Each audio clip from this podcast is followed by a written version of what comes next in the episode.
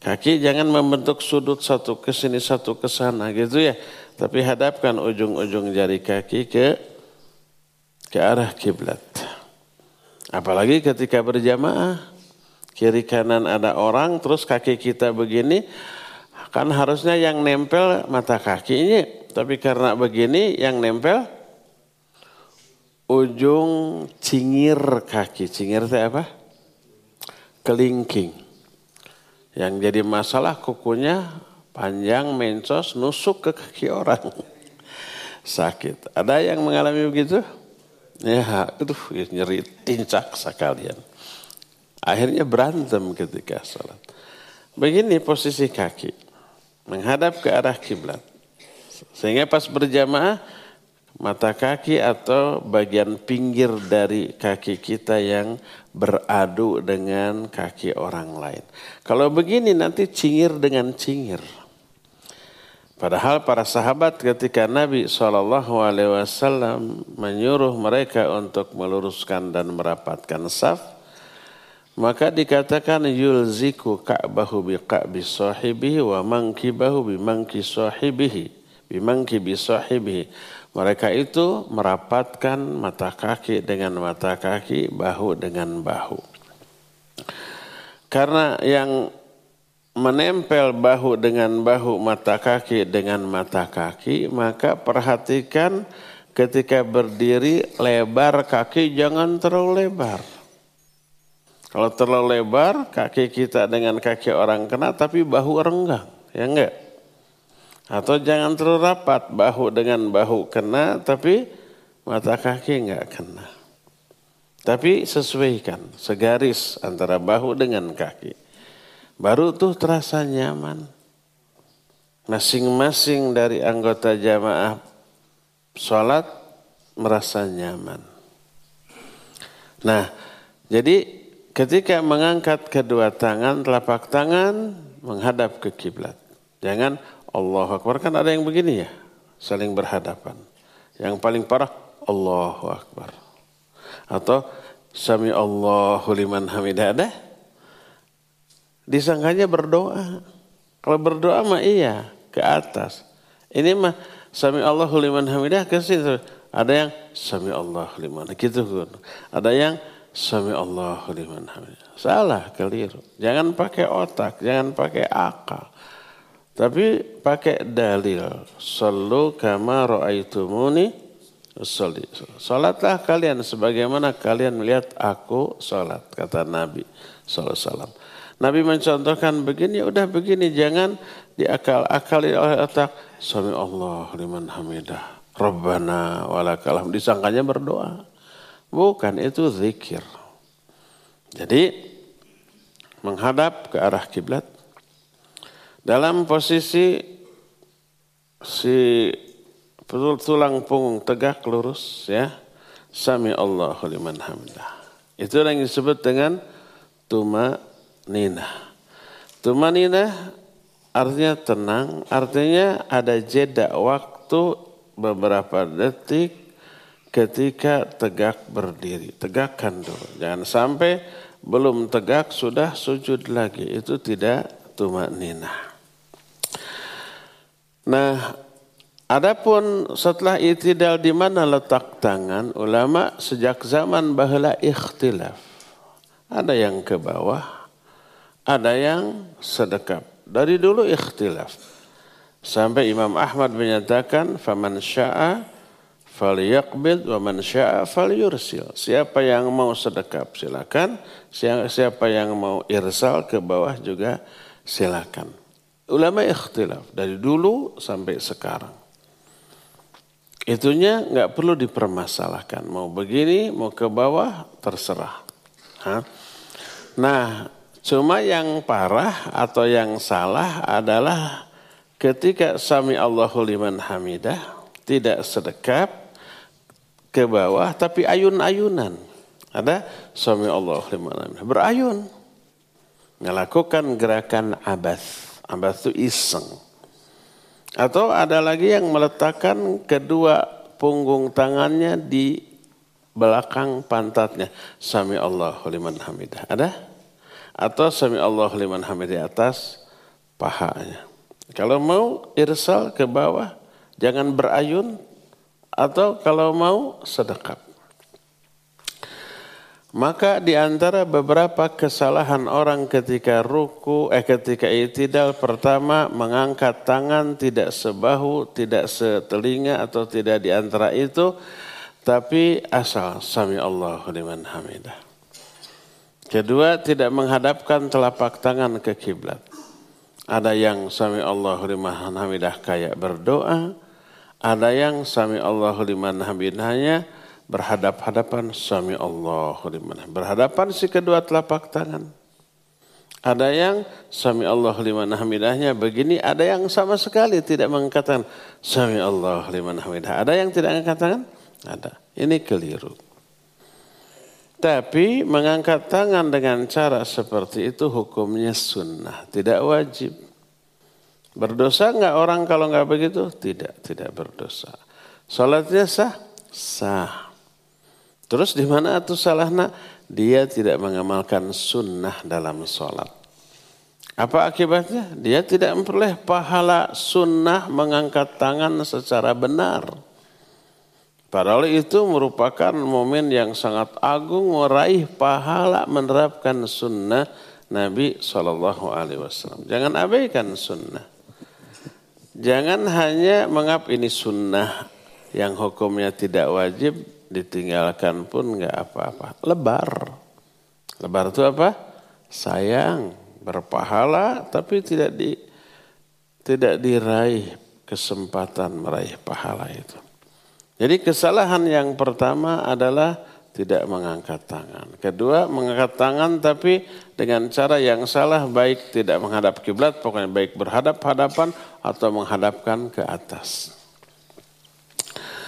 Kesalahan ketiga. Tidak menegakkan tulang punggung ketika berdiri. Jadi belum ajeg gitu sudah langsung Allahu Akbar takbir lagi menuju sujud. Ini kekeliruan yang ketiga. Kekeliruan yang keempatnya sudah pernah dibahas. Yaitu salah di dalam menempatkan zikir. Sudah kita terangkan, zikir yang harus kita baca ketika perpindahan gerakan dalam sholat umumnya adalah takbir mengatakan Allahu Akbar ya. Kecuali satu, yaitu i'tidal, bangkit dari ruku mah bukan takbir tapi namanya tasmi' mengucapkan Sami Allahu liman hamidah. Itu diucapkan ketika bergerak dari ruku menuju i'tidal. Sami Allahu liman hamidah. Itu adalah zikir ketika perpindahan gerakan dari ruku menuju i'tidal.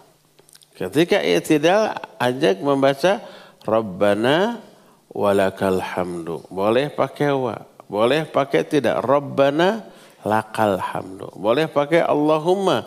Allahumma rabbana walakal hamdu. Boleh Allahumma rabbana lakal hamdu. Empat-empatnya ada didasarkan pada hadis yang sahih. Ke sananya mil as-samawati, boleh mil us-samawati terserah. Mau mil A, mau mil U, dua-duanya sama, baik secara makna ataupun secara nahu, secara gramatika mil as-samawati wa mil al-ardi wa mil ma syi'ta min syai'in ba'd. Boleh ditambah ahlas sama ahlas sama wal ard. Uh, apalagi Sami Allah liman rabbana walakal hamdu mil as-samawati wa mil al-ardi wa mil ma syi'ta min syai'in ba'd. Ahla thana'i wal majdi ahaqqu maqal maqala bihil amd. Gitu ya wa kulluna laka amd wa kulluna laka amdun. Itu ada tambahan. Allahumma la mani lima a'taita wa la mu'ti lima mana'ta wa la yanfa'udzal jaddi minkal jaddu. Boleh ditambah dengan doa atau zikir yang barusan. Kalau sampai hanya sampai min syai'im ba'ad saja terus takbir lagi boleh nggak apa-apa yang wajibnya Rabbana walakal hamdu. Sampai sana yang wajibnya. Tambahannya sunnah. Mil as-samawati wa mil al-adnya sunnah. Dibaca bagus, tidak dibaca sah sholatnya. Tapi dia kehilangan pahala menambah zikir yang disunnahkan. Nah, itu mulai dari Rabbana walakal hamdu itu zikir yang dibaca ketika i'tidal. Sami Allahu liman hamidah zikir yang dibaca ketika perpindahan i'tidal. Ketika dari ruku ke i'tidal. Sehingga kesalahan banyak orang, walaupun ini masalah yang diikhtilafkan di kalangan para ulama. Kesalahan banyak orang tidak membaca Sami Allahu liman hamidah ketika bergerak dari ruku ke berdiri. Rata-rata kalau berjamaah sebagai makmum ya. Makmum membaca ketika imam Sami Allahu liman hamidah. Makmum membaca apa? Rabbana walakal hamdu ketika bergerak. Padahal Rabbana walakal hamdu bukan zikir ketika bergerak tapi zikir setelah berdiri tegak. Ketika bergerak mah sami Allahu liman hamidah. Maka kata saya Masyur Hasan Salam dalam kitab Al-Qalmu bin fi Akhtal Muslim Dikatakan min akhta'il musallin. Di antara kesalahan orang yang sholat adalah tidak, uh, makmum tidak membaca sami Allahu liman hamidah. Tapi langsung Rabbana walakal hamdu. Padahal Rabbana walakal zikir yang harus dibaca ketika itidal. Sedangkan sami Allahu liman hamidah adalah zikir ketika perpindahan gerakan ketika bergerak. Jadi ketika bergerak membaca Rabbana walakal hamdu, ketika berdiri membaca mil as-samawati wa mil al-ard atau mil us-samawati wa mil ul-ard, ah, itu dan seterusnya. Padahal Rabbana walakal hamdu adalah bacaan ketika i'tidal bukan bacaan ketika bergerak. Tapi bukankah ada hadis Nabi yang menyatakan idza qala al-imamu sami Allahu liman hamidah faqulu rabbana walakal hamd. Kalau imam mengucapkan sami Allahu liman hamidah ucapkan olehmu rabbana walakal hamdu. Dan dari hadis ini ulama banyak yang berpendapat bahwa imam tidak membaca, eh makmum tidak membaca sami Allah liman hamidah. Karena ada perintah Nabi SAW. Kalau imam baca sami Allah liman hamidah, kalian sebagai makmum baca Rabbana walakal hamdu. Maka sebagian ulama menyatakan baca Rabbana walakal hamdu tidak membaca sami Allah liman hamidah. Di antara ulama zaman kiwar yang berpendapat demikian ya Syekh bin Bas al menyatakan begitu. Tapi ulama lain seperti Syekh Al-Albani termasuk Syekh Masyur menyatakan hadis itu kalau imam membaca sami Allah liman hamidah katakan olehmu Rabbana wa lakal setelah mengucapkan sami Allah liman hamidah.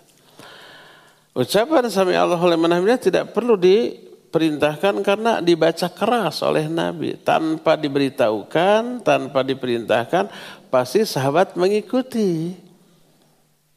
Karena ada perintah sallu kama raaitumuni usul Nabi mengatakan sami Allah liman hamidah pasti ngikut tuh.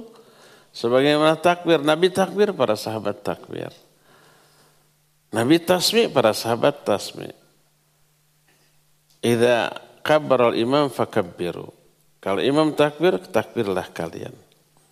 Termasuk mencakup kalau imam tasmi, tasmi'lah kalian. Apa itu tasmi? Mengucapkan Sami Allah liman hamidah. Setelah mengucapkan Sami Allah liman hamidah, baca Rabbana walakal hamdu. Kenapa harus diperintahkan? Karena Rabbana walakal hamdu dibaca sir oleh imam. Dibaca apa? Perlahan. Makmum nggak tahu dibaca baca apa setelah sami, sami Allah liman hamidah oleh Nabi oleh Nabi diperintahkan baca Rabbana walakal hamdu. Setelah mengatakan sami Allah liman hamidah. Tapi karena ada ulama yang membolehkan, ya masalah ini masalah yang diikhtilafkan. Kalau saya pribadi, walaupun sebagai makmum membaca, membaca Sami Allahu liman hamidah. Kalau ada pinggir saya langsung Rabbana walakal hamdu, kan baik antap. Kuma manehna. Karena kita beramal berdasarkan dalil atau keterangan yang yang sampai kepada kita. Keterangan yang sampai kepada kita begini, ya kita beramal begini. Mungkin keterangan ini nggak sampai kepada dia atau sampainya dalam bentuk lain, ya terserah. Yang jelas, dua-duanya beras berpegang kepada ilmu dan dalil yang sampai ke diri masing-masing. Gak masalah. Itu intinya beramal berdasarkan ilmu atau dalil. Walaupun kesimpulan Istidlalnya penerapan dalilnya berbeda enggak masalah. Yang penting ada dalilnya. Ulama ikhtilaf ya enggak masalah. Itu wajar, lumrah dan normal. Nah hanya dikatakan di sini di antara kesalahan orang yang sholat adalah tidak membaca Sami Allahu liman hamidah sebagai zikir perpindahan dari ruku ke berdiri. Langsung mereka membaca Rabbana walakal hamdu. Para Rabbana walakal hamdu adalah zikir ketika berdiri bukan ketika bergerak. Inilah kesalahan yang ketiga. Kesalahan yang keempat ketika orang beriktidal adalah tidak membaca zikir i'tida rabbana walakal hamdu. Bacaan setiap gerakan sholat hukumnya wajib. Eh, gerakannya rukun. Rukunnya rukun sholat. Sujudnya rukun sholat. Iktidalnya rukun sholat duduk antara dua sujud rukun sholat. Tapi bacaan yang dibaca di sana bukan rukun tapi wajib. Harus dibaca. Kalau ketika ruku bacaan yang wajib subhana rabbiyal azim minimal sekali itu uh, wajibnya. Kedua, ketiga sampai ke sepuluh itu sunnah. Ketika sujud subhana rabbiyal ala yang wajibnya satu kali. Kedua, ketiga dan seterusnya sunnah. Ketika i'tidal yang wajibnya Rabbana walakal hamdu. Sampai sana yang wajibnya. Selanjutnya mil as samawati wa mil al-ad sunnah. Maka kalau Rabbana walakal hamdu tidak dibaca, dia meninggalkan yang wajib dan dosa. Oleh karena itu kesalahan besar kalau sami Allahu liman hamidah. Sudah Rabbana walakal hamdu tidak dibaca. Yang paling utama adalah membaca yang wajib dan juga yang sunnah. Rabbana walakal hamdunya dibaca. Mil as samawati wa mil al ardi wa mil amasyikta min syai'in ba'dunya dibaca. Terus sampai ahla thana'i wal majzi ahaqqu maqala bihil amdu. Wa kulluna lakal amdu. Terus sampai Allahumma la mani alima a'taita wa la mu'ti lima manata wa la dzal jaddi minkal jaddu sampai sana. Itu lebih sempurna. Lebih panjang zikirnya selama zikirnya yang dicontohkan oleh Nabi SAW lebih bagus. Tapi kalau umpamanya kita tidak memungkinkan, maka minimal yang wajib Rabbana walakal hamdu. Ya, Adapun masalah yang diikhtilafkan tadi seperti apakah sedekap atau menjulurkan ke bawah itu tidak boleh dipermasalahkan. Karena memang ikhtilafnya dari zaman bahula ada. Sejak zaman Imam Madhab yang empat sudah menyebar. Sampai Imam Ahmad memfatwakan, faman sya'a falyaqbid, falyaqbid, wa man sya'a falyursil. Siapa yang mau sedekap silakan sedekap, siapa yang mau irsal, irsal itu ke bawah, silakan ke bawah. Setelah itu yang kita lakukan adalah turun ke sujud. Ada dua cara yang diikhtilafkan oleh para ulama ketika turun ke sujud. Cara pertama adalah mendahulukan dua lutut sebelum dua tangan. Lutut dulu. Kemudian barulah kedua tangan, barulah dahinya. Itu cara pertama. Yang berpendapat seperti ini untuk ulama-ulama zaman kiwari adalah ulama-ulama Saudi. Syekh bin Bas, Syekh Al-Uthaymin, Syekh Al-Bassam gitu ya. Itu semuanya Syekh Abdurrahman As-Sa'di. Semuanya mendahulukan kedua lutut daripada kedua tangan. Dan ini berdasarkan sebuah dalil yang difahami oleh Imam Ibn Qayyim rahimahullahu ta'ala. Kalau kalian sujud, janganlah seperti sujudnya unta. Yaitu mendahulukan kedua lutut, uh, yaitu mendahulukan kedua tangan daripada kedua lutut. Unta kalau turun, kaki yang mana dulu? Pernah lihat unta turun? Lihat di Youtube. Yang depan dulu.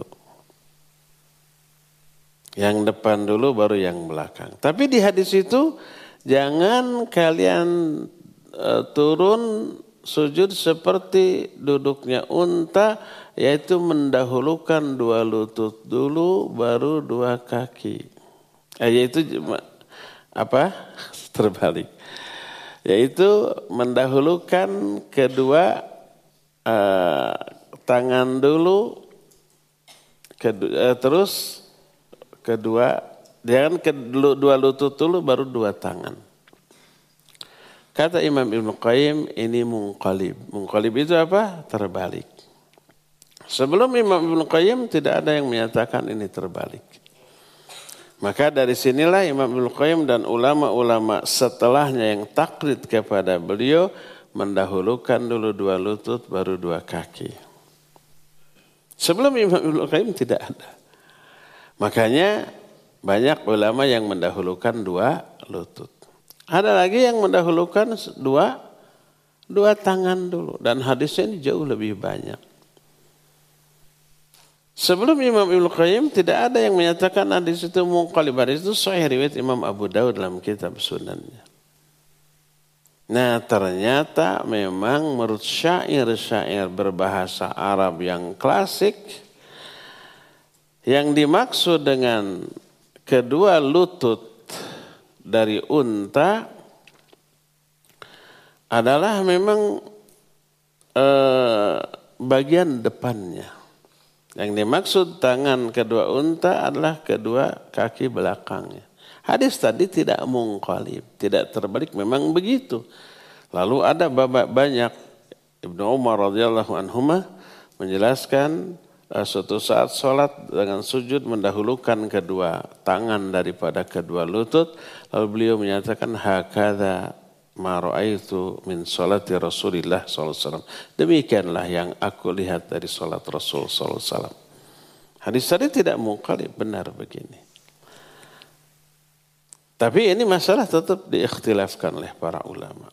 Kalau saya pribadi mengambil pendapat yang kedua. Kedua tangan dulu sebelum kedua lutut. Berdasarkan keterangan itu. Sampai di kitab Aslu Sifati Salat Nabi Syekh Al-Albani, beliau membahas secara rinci dalil-dalil bahwa begitulah yang dicontohkan oleh Nabi SAW. Hadis tentang sujudnya unta tadi tidak mengkolib, tidak terbalik, memang begitu. Jangan sujud seperti unta yaitu mendahulukan lutut daripada kedua tangan. Nah gitu. Tapi dilihat kok unta mendahulukan yang depan daripada yang belakang. Ya memang begitulah. Jadi tidak terbalik hadis tersebut. Benar. Lalu dipraktekkan oleh para sahabat. Lalu mereka mengatakan begitulah cara sholat Nabi SAW yang aku lihat. Tapi itu masalah yang diikhtilafkan ya. Tidak masalah mau begini, mau gitu, terserah. Dan berkata Syekh Al-Basam rahimahullah dalam kitab Taudihul Akam Syarah Bulughul Maram. ketika menjelaskan innama ju'ilal imamu liyutamma bih. Imam hanyalah dijadikan untuk diikuti. Maksudnya hadis ini diterapkannya ketika antara imam dengan makmum ikhtilaf. Ikuti gerakan imam. Berdasarkan hadis umum, innama ju'ilal imamu liyutamma bih. Imam dijadikan untuk diikuti. Maka kalau imam berpendapat kedua lutut dulu, kita berpendapat dua tangan dulu, itu langsung di, dijelaskan contoh itu oleh Syekh Al-Basam mengutip penjelasan Syekhul Islam Ibn Taimiyah dalam Majmul Fatawanya. Kalau imam dua lutut dulu, kita dua tangan dulu, ikuti imam. Dua lutut dulu. Dan sebaliknya kalau imam dua tangan dulu, makmum eh, kita sebagai imam dua lutut dulu, ikuti imam. Dua tangan dulu. Kalau umpah imam berpendapat ada jal satu istiroha, ada duduk istirahat dari ru, dari sujud ke berdiri, ada duduk istirahat dulu kan. Imam berpendapat begitu, kita berpendapat langsung. Ikuti imam, duduk dulu. Dan sebaliknya kalau imam tidak ada duduk istirahat, kita berpendapat ada duduk istirahat, ikuti imam, jangan duduk istirahat. Inilah makna dari innama ju'ilal imamu liutamma bih.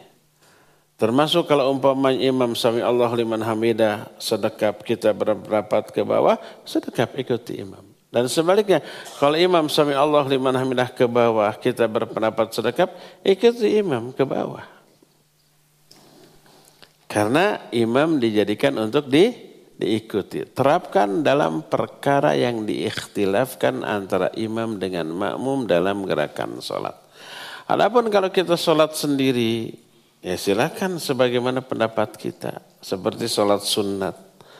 Lakukanlah seperti yang kita yakini. Kalau kita sedekap, sedekap. Kalau kita ke bawah, ya ke bawah. Karena sendirian. Kalau mau sujud, kita dua lutut dulu, silakan dua lutut dulu. Kalau dua tangan dulu, silakan dua tangan dulu. Kalau sendirian, seba, se, sebagaimana keyakinan kita. Tapi kalau berjamaah, ikutilah gerakan imam. Berdasarkan keumuman hadis, innama ju'ilal imamu liyutamma bih. Termasuk bila imam melakukan gerakan yang menurut imam sunnah, menurut makmum bid'ah. Ikuti, ya ikuti. Dalilnya mana?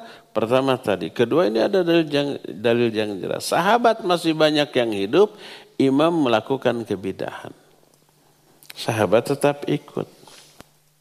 Kapan? Ketika yang menjadi penguasa adalah Marwan namanya, maka disebut bid'ah Marwaniyah.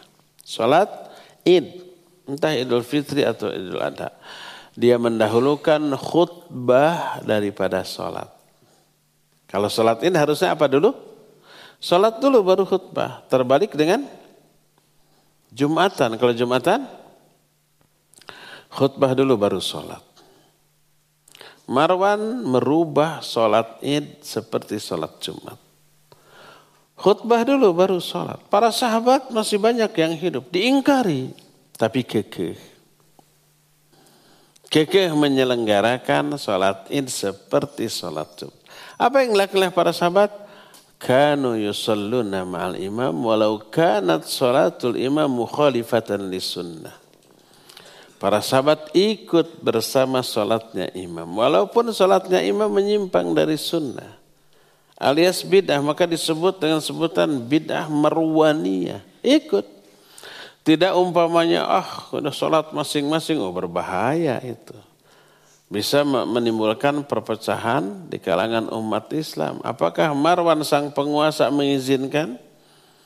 Dan membiarkan? Ya enggak lah. Pasti di dilibas, pasti diperkarakan gitu ya.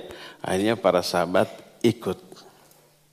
Karena imam dijadikan untuk diikuti. Fa idza akhtau falakum wa alaihim. Wa idza asab fa idza asabu falakum walau wa idza akhtau falakum wa alaihim. Kalau imam benar, pahala bagi imam, pahala bagi kalian sebagai imam. Kalau imam salah, pahala bagi kalian dosa atas si imam. Kita mah dapat pahala dari ketaatan kepada imamnya, ya. Nah, Demikian dalam menghadapi perbedaan pendapat dalam masalah fikih termasuk fikih salat ini ya. Nanti tentang bagaimana cara sujud yang benar dan apa saja kesalahannya kita akan ungkit di pembahasan pertemuan Jumat yang akan datang.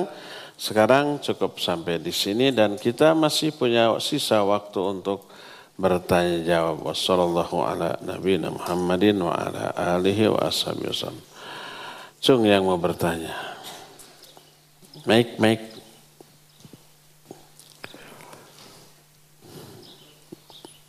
Mana tuh teknisi itu?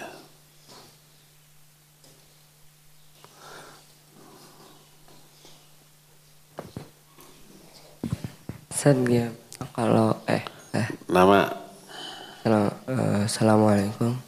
Waalaikumsalam warahmatullah. Uh, Andra dari Cimahi. Andra dari Cimahi. Ya. Eh, gimana kalau makmum sama imam beda pendapat tapi makmumnya nggak bisa lihat imam gitu jauh barisannya? Iya. Bagaimana kalau kita tidak tahu gerakan imam? Kita di belakang jauh, nggak bisa melihat imam gitu ya. Seperti di masjid-masjid besar. Atau di masjid sini tapi kita di belakang imam, di sini di depan. Kan nggak kelihatan, makanya harus begini. Apalagi Masjid Haram, Masjid Nabawi.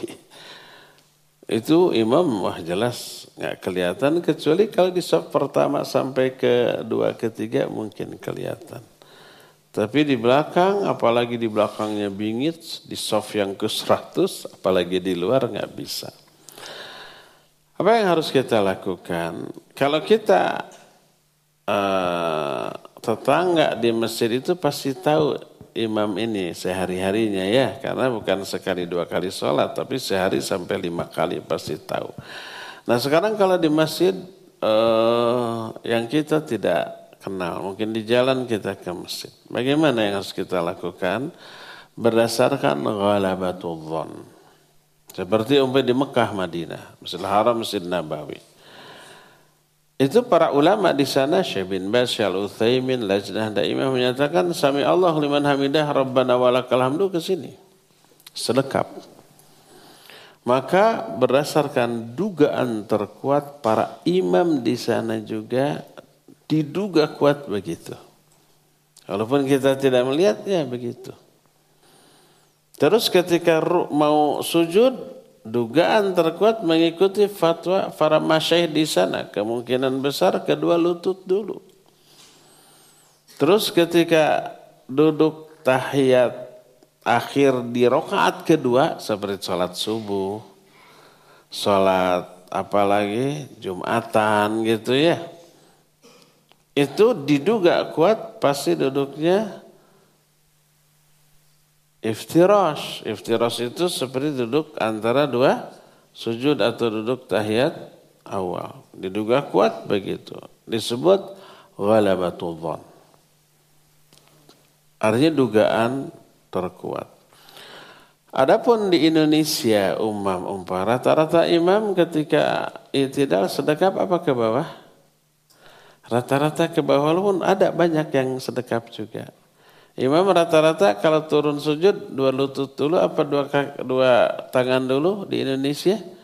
Dua lutut umumnya ya umumnya. Diduga kuat begitu ya sudah berdasarkan dugaan terkuat. Adapun kalau ternyata keliru salah dugaan kita salah nggak masalah ya. Yang penting kita sudah muhawalah jiddiyah atau berupaya maksimal mengamalkan hadis yang kita tahu. Wallahu a'lam.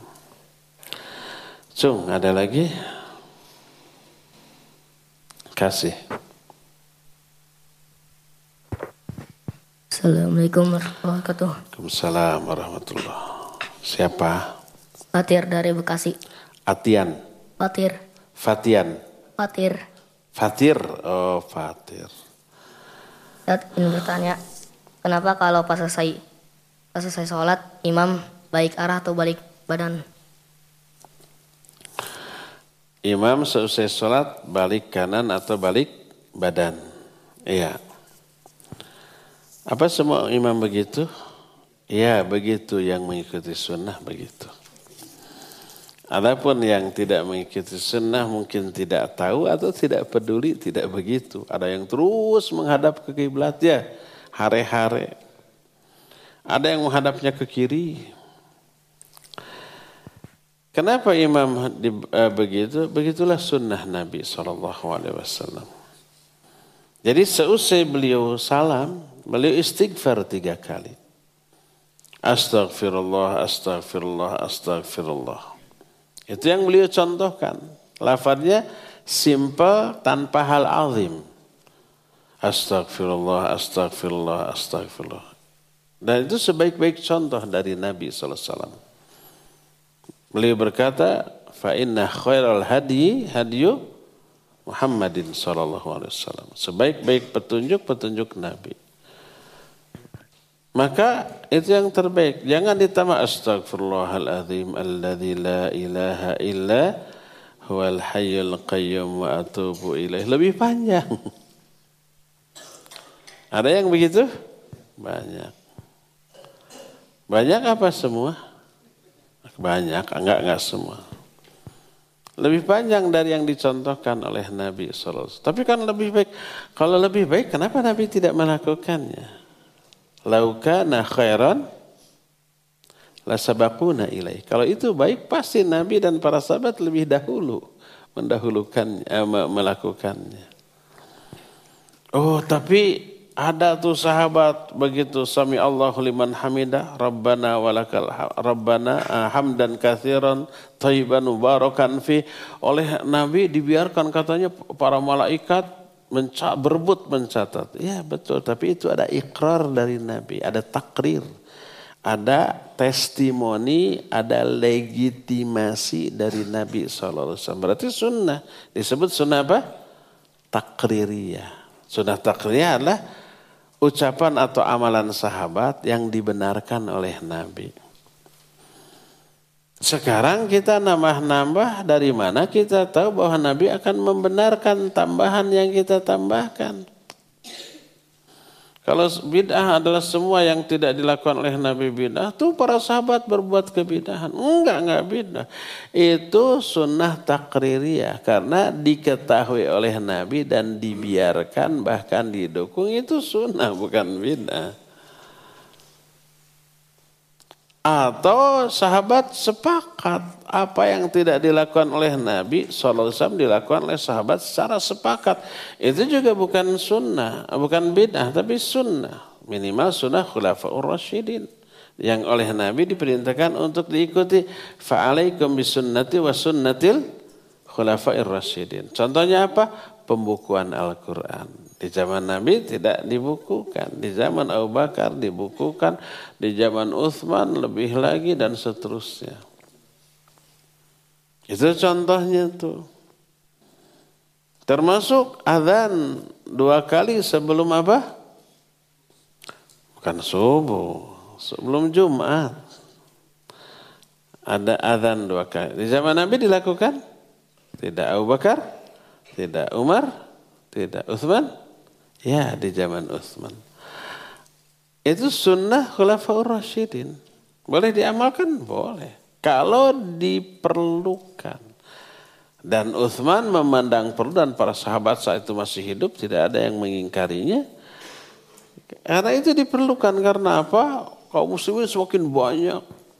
Kesibukan juga semakin banyak. Sehingga dikhawatirkan orang lalai dari sholat Jumat karena transaksi jual beli saat itu kan belum ada jam. Belum ada HP. Orang nggak tahu waktu. Memperkirakan waktu hanya melihat posisi matahari dan tidak semua orang bisa. Kita sekarang kan nggak bisa mengira-ngirakan waktu dari posisi mataharinya.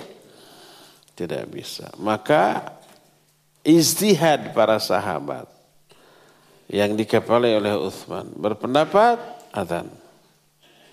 Itu sunnah khulafair rasyidin. Nah sekarang perlu nggak adzan dua kali? Kalau ada yang berpandangan nggak perlu karena sekarang setiap orang tahu jam, tahu waktu, tahu jadwal. Setiap orang punya jam. Nggak punya jam, punya HP. Di HP ada waktu? Ada. Maka dipandang, dipandang nggak perlu lagi, nggak masalah. Itu yang dijelaskan oleh Syekh Al-Albani rahimahullah. Seandainya Uthman hidup di zaman sekarang, niscaya dia tidak akan mengadakan azan dua kali. Karena orang semua tahu waktu. Tapi jangan menuduh bid'ah kepada yang mengadakan azan dua kali karena melaksanakan sunnah khulafaur rasyidin di antara Uthman yang didukung oleh para sahabat yang masih hidup di sana. Kalau ada yang berpendapat kenapa tidak mengikuti sunnah Abu Bakar dan Umar? Kondisinya sudah berbeda. Kondisinya sudah lain di zaman Uthman. Al-hukmu yaduru ma'a illatihi. Wujudan wa adaman. Jadi hukum beredar berdasarkan sebab. Kalau ada sebab, silakan adakan. Kalau enggak ada, jangan. Di zaman sekarang, uzur atau sebabnya sudah tidak ada, ya jangan diadakan. Tapi kalau ada yang kekeh mau mengadakan karena masih ada maslahatnya, ya sudah jangan dituduh bid'ah. Makanya di Masjidil Haram, Masjid Nabawi sekarang masih dua kali adzan Jumat.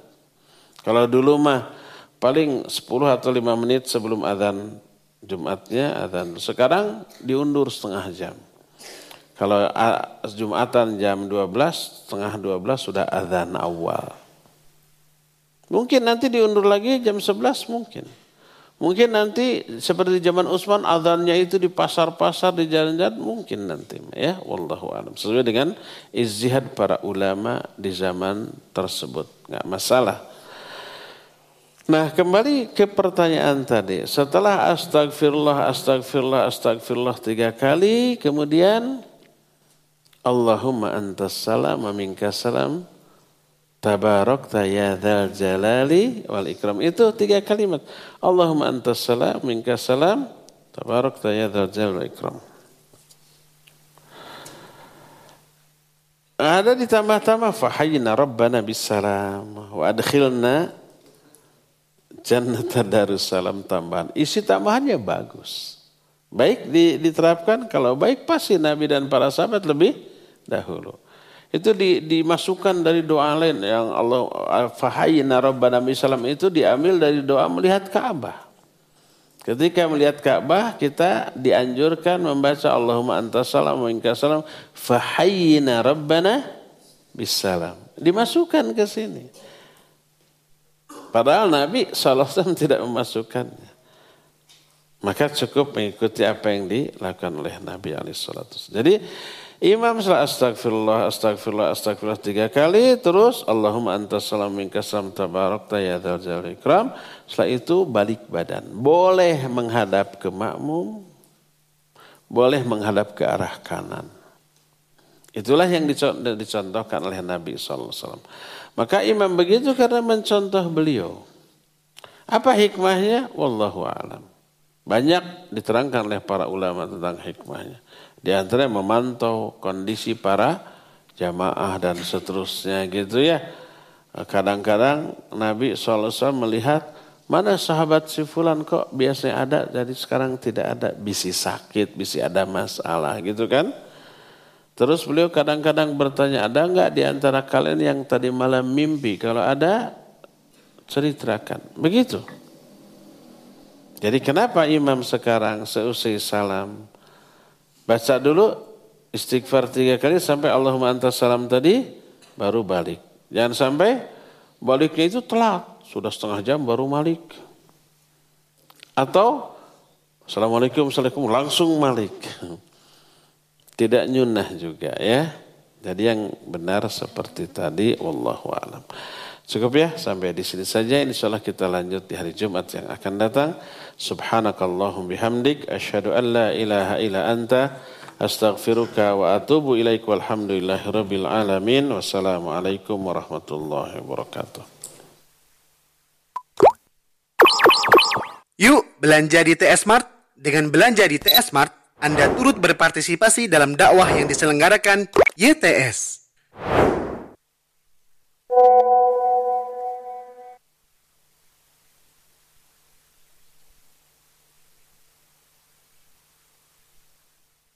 Download aplikasi Tarbiyah Sunnah di handphone Anda. Tersedia di Google Play dan App Store.